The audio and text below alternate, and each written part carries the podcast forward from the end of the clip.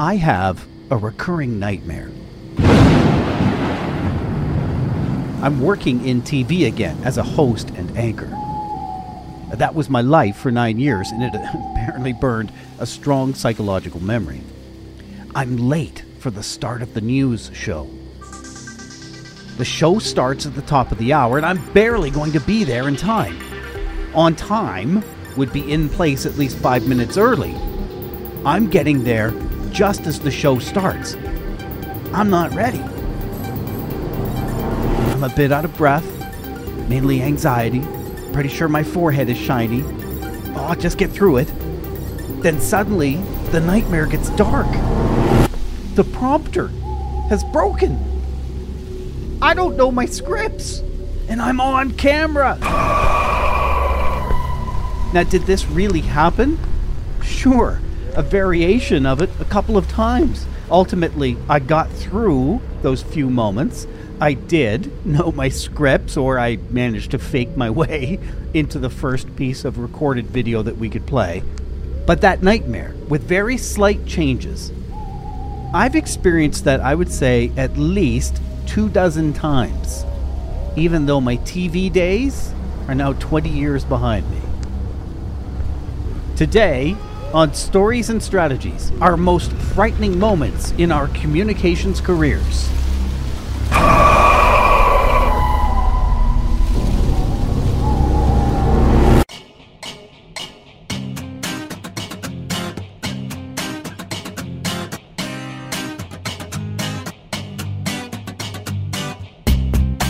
My name is Doug Downs, and happy to have two recurring guests on the podcast today Jolene Ondrick in Calgary. Hey, Jolene. Hey, Doug, good to see you. Good hear to you. See, good to see you and hear you. Yeah. Jolene, you're an independent consultant specializing in culture and communications. You help businesses with culture assessments, plans and implementation, communication strategies, and customized workshops, providing coaching to teams and leaders. And great to have you back.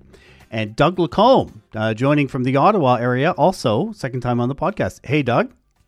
Greetings. Uh, I'm in the booming metropolis of uh, Bainsville, Ontario. So, uh, roughly what I see is the St. Lawrence River and a bunch of leaves. Uh, but uh, it's a beautiful day here in uh, beautiful downtown Bainsville. So there. Yeah, it doesn't sound like a lot of motorcades go through there, but it probably the traffic light flashes yellow for a little while when that's happening. It's right? where the PM stops for gas on the way to Montreal. That's it. Yeah, probably.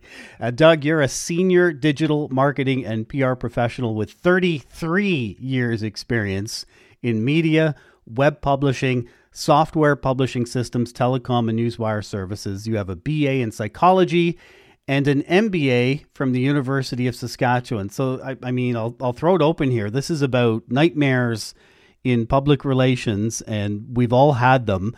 As I described off the opening there, that recurring nightmare that I honestly still have, the idea of the prompter breaking down, did that hit a thread for either one of you? Have had something similar like that?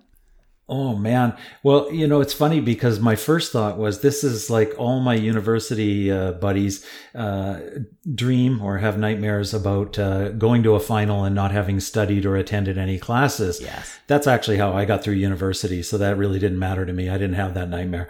But uh, yeah, when as soon as you talked about nightmares, and even though it's not strictly uh, PR related, in in uh, 2000 I was working for a software company in in California and uh, we we made uh, I did product marketing for um, uh, web publishing systems. Uh, this was a, a, editorial and advertising newspaper systems company, and we went over to Amsterdam uh, to this this big big uh, trade show. I think it originally was a photographic trade show, and then became all things printing, and um, so we get to we get to uh, uh, Amsterdam. We go out for a couple of days for sales prep.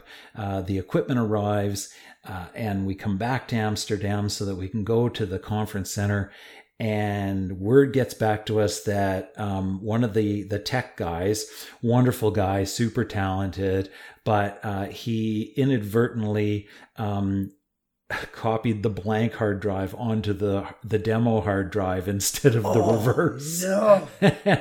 so we're left with these two blank hard drives. And of course, panic ensues and and we're we're all milling about like, you know, lemmings or something. And um, so, uh, what are we going to do? What are we going to do? And uh, uh, at the time, uh, internet was way too slow to do a transatlantic uh, FTP. So we tried it a couple of times, couldn't bring anywhere near the data over. So we couldn't clone it, couldn't bring it over. So as it turned out, our CEO was coming over the next morning on the plane. And uh, coincident with all that was the fact that the company really needed money. We had a liquidity problem. And uh, so uh, we were looking for investors, and there was this group of uh, potential investors from Switzerland that were coming by at the trade show specifically to evaluate our advertising and, and uh, editorial systems and with a brief nod to the web publishing system that I was in charge of uh, to assess whether they wanted to invest money in the company. And um, so the CEO wasn't going to get there until an hour and a half, maybe two hours after these guys were showing up for their appointment. And so we had nothing but blank hard drives and dead monitors oh. in the back. And everybody's freaking out. Uh, and they're like, well, Doug, you got to carry the football. Uh, and were you while. presenting in uh, English or were you presenting in a different language? By the way, no, these guys hardly spoke English, and so I had to trot out my like seriously brutal French.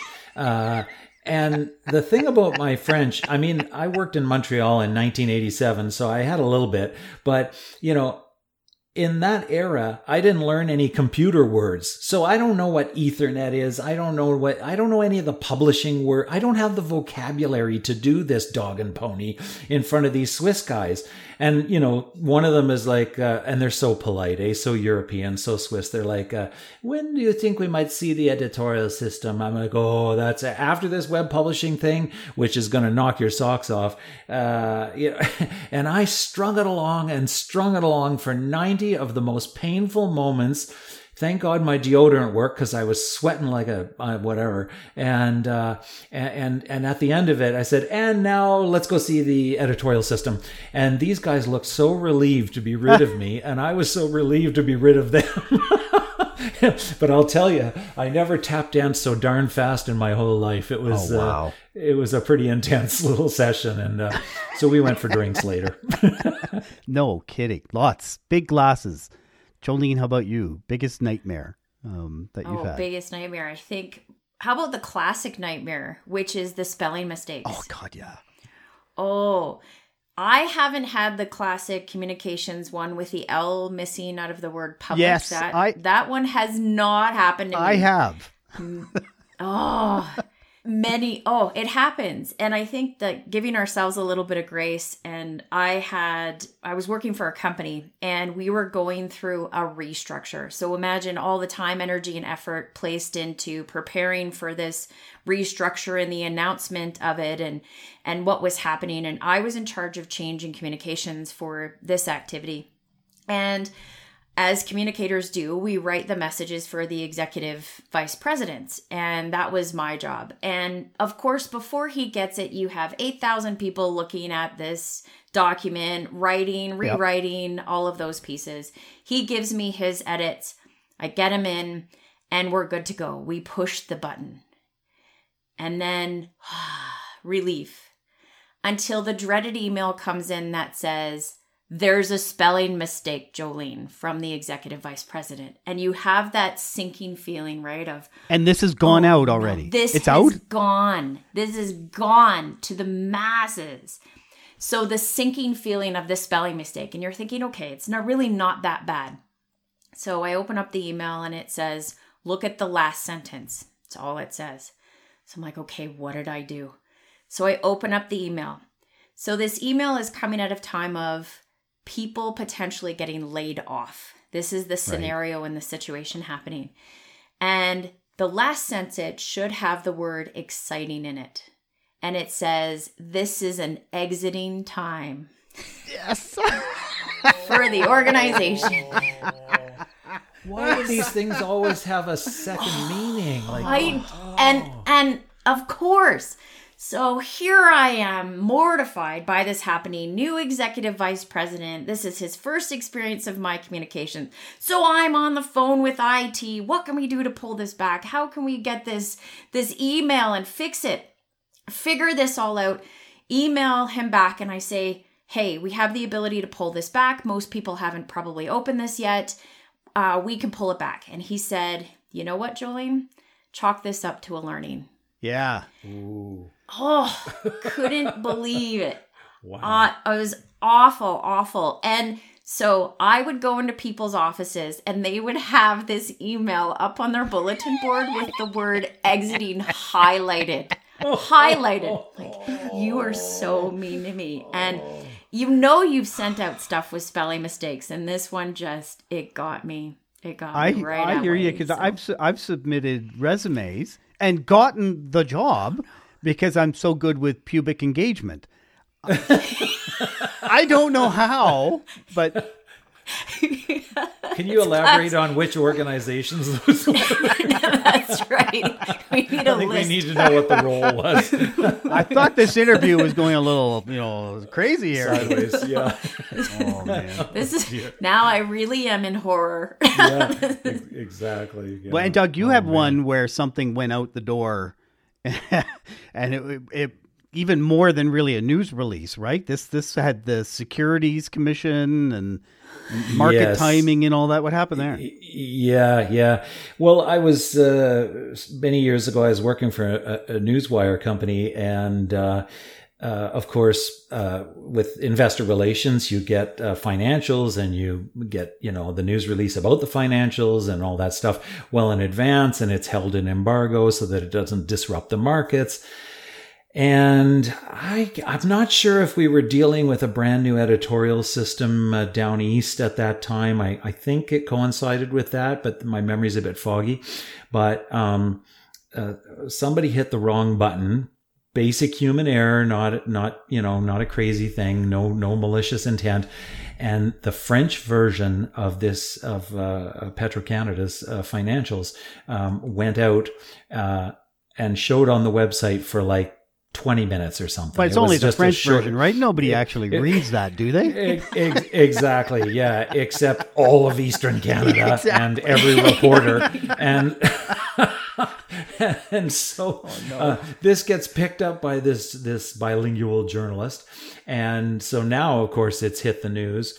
And um, I, I'm And the I'm markets are the still open, right? The markets are still the, going. The, the markets are open. Uh, it's like mid afternoon. I'm in the Foothills Hospital with my wife at the migraine clinic, trying to sort through like whatever migraine treatments. And my phone rings, and uh, it's uh, a, a good buddy of mine, or who became a good buddy of mine.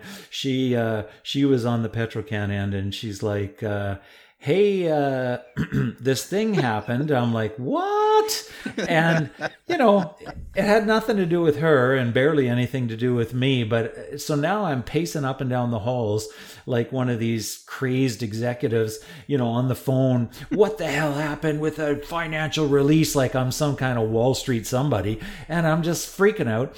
And uh, so yeah, we had to we had to call the Alberta Stock Exchange, the TSX. We had to call uh, like uh, all the regulatory authorities. Uh, the Newswire had to take accountability. Uh, we had to get our president to visit their president. I mean. It, it was so intense uh, that I, I can honestly say that was probably the one and only time in my career where I thought, like, I was scared. I thought, oh, this, I don't, does this involve jail time? so, so then someone has to look at the market impact too, right? Because bottom line is we have a system in Canada, as in a lot of countries, where financial information is released before market open or after market close to prevent, you know, avid traders from making some quick bucks. Somebody has to review and put a dollar to what was the, the dollar impact. Roughly, what would be the dollar impact of, of that kind of mistake? Are we talking tens of thousands, hundreds of thousands, more?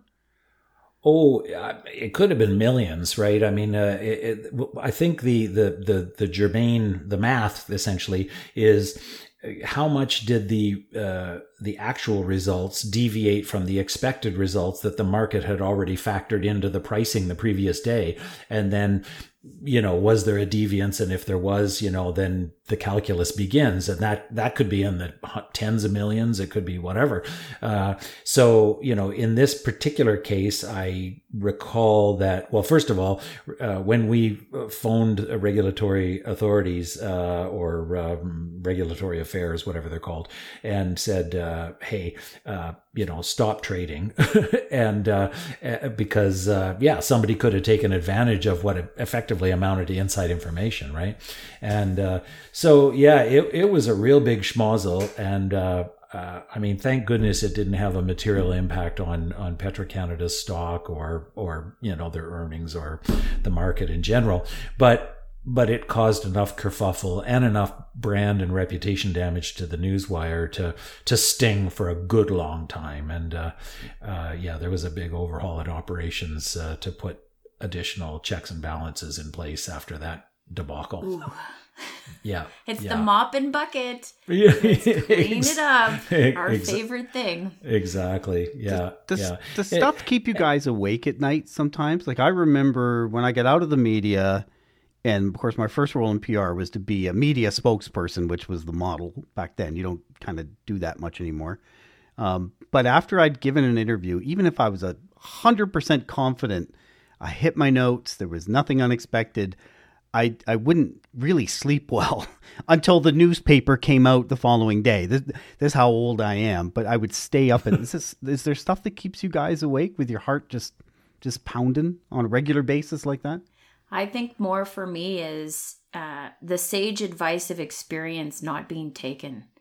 I think is what keeps me up at night. Um, and I think of uh, a story of a simple little coloring book that got a little bit big. And the idea of, what? yeah. So I was working for an organization that had uh, stakeholder relations as part of it. And what they created was a coloring book to keep kids busy at open houses. So, pretty simple. You've got a coloring book. There was a dinosaur, so it happened to be an oil and gas company. There's a bit of a miss there. Dinosaurs aren't oil and gas. That's fine. They're it's not. a coloring book. I thought plastic They're dinosaurs yeah. were were what? I guess I can put my cauldron away then. I know since boiling those buggers up. Yeah. Can't forget that. You know. And so this coloring book is exactly what you would expect. There's a character inside of it that goes through a story. It is oil and gas related. There's rainbows. There's all those beautiful things what kids would get excited about. So this coloring book is inside of the organization and they had one for their conventional gas and one for their shale gas and had the character had a name. And this coloring book ends up somehow being picked up in the blogosphere. So imagine this is 12 years ago when Facebook was just kind of getting started. We didn't have the social media that we had, but blogs were a big deal. So you had some influencers in the blog world, and this coloring book starts to generate in the blogosphere as it goes around. And as all good big companies do, they have the it's just a coloring book method and let's ignore it and it'll go away mm-hmm. because it's blogs. Like what what could possibly happen there. So it starts to spin in the blogosphere. And then mainstream media picks it up, which means like your big TV news channels, your oh. radio stations starts to pick this up. Game on. And lo and behold, before you know it, it gets picked up by the Colbert Report. So Stephen Colbert oh. gets his hands on this coloring book and spends a glorious seven minutes talking about this coloring book and how oil and gas creates rainbows and how all of these pieces are going on. And in the meantime, the company has pulled the coloring book from the website. Right. it no longer exists, right? People have copies. Like it's an old memory on websites.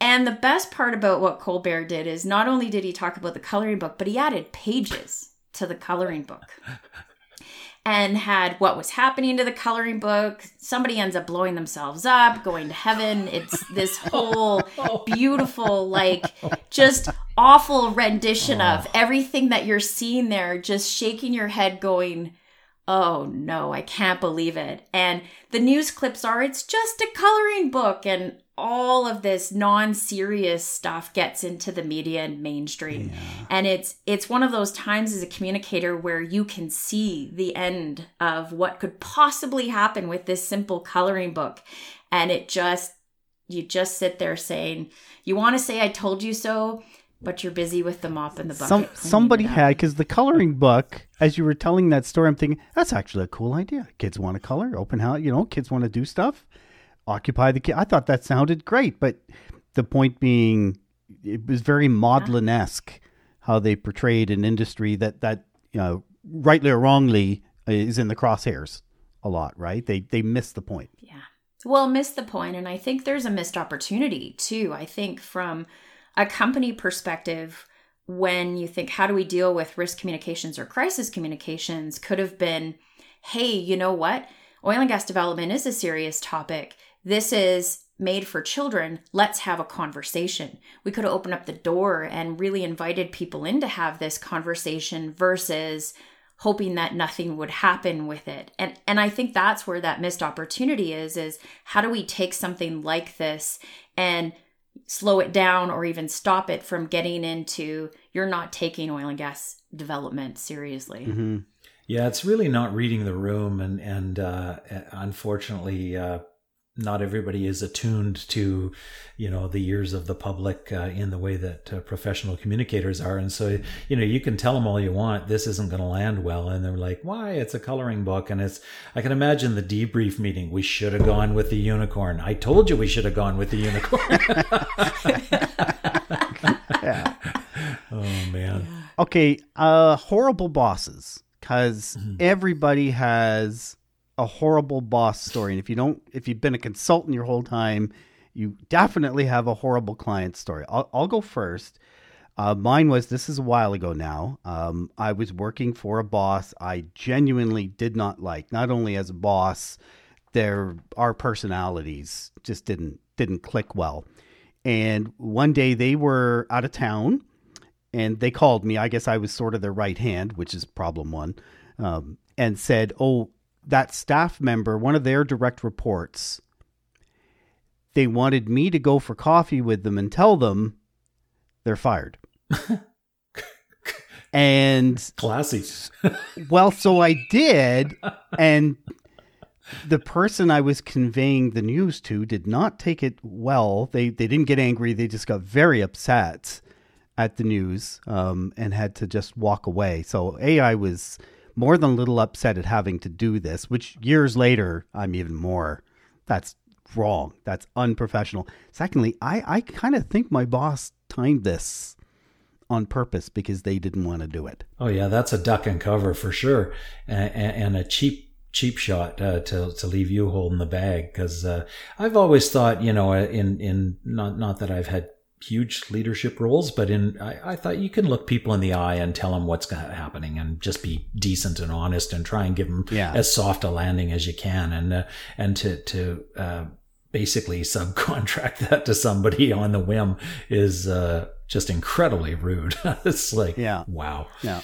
Yeah. and leaving you completely unprepared. Yeah. I think Yeah. for hey, go deal with this. It's going to be hard, but good luck. Yeah, yeah, exactly. Well, yeah, and I didn't Yeah. really have the backstory to what precipitated all of this, all the little nuances, and what about this and what about this. But uh, Let me check my notes. You're fired because reason, reason, reason. All right, fine. Get out of here. Yeah. You know, it's how. You just send me an email. Yeah, it would have been better. That's right. Exactly. Fired by email. Yeah. Wow. When that's the upgrade, that's brutal.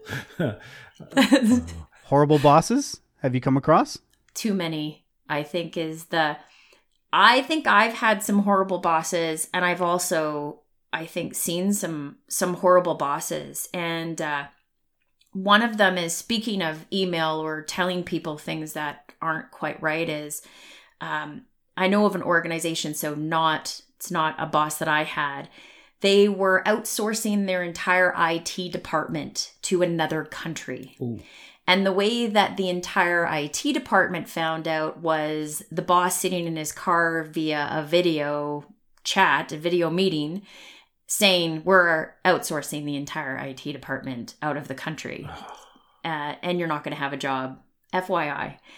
And the worst possible way that you can tell people their job is changing or they don't have a job is that way. So Yeah. casual. Yeah, exactly. Yes. Yeah, that actually, I, I, I was that made me think just uh, of of uh, I guess I must have had PTSD and suppressed this memory until just now. But uh, I was uh, one of the uh, the lucky folks that got into uh, what was affectionately referred to in Saskatchewan as uh, as Black Friday.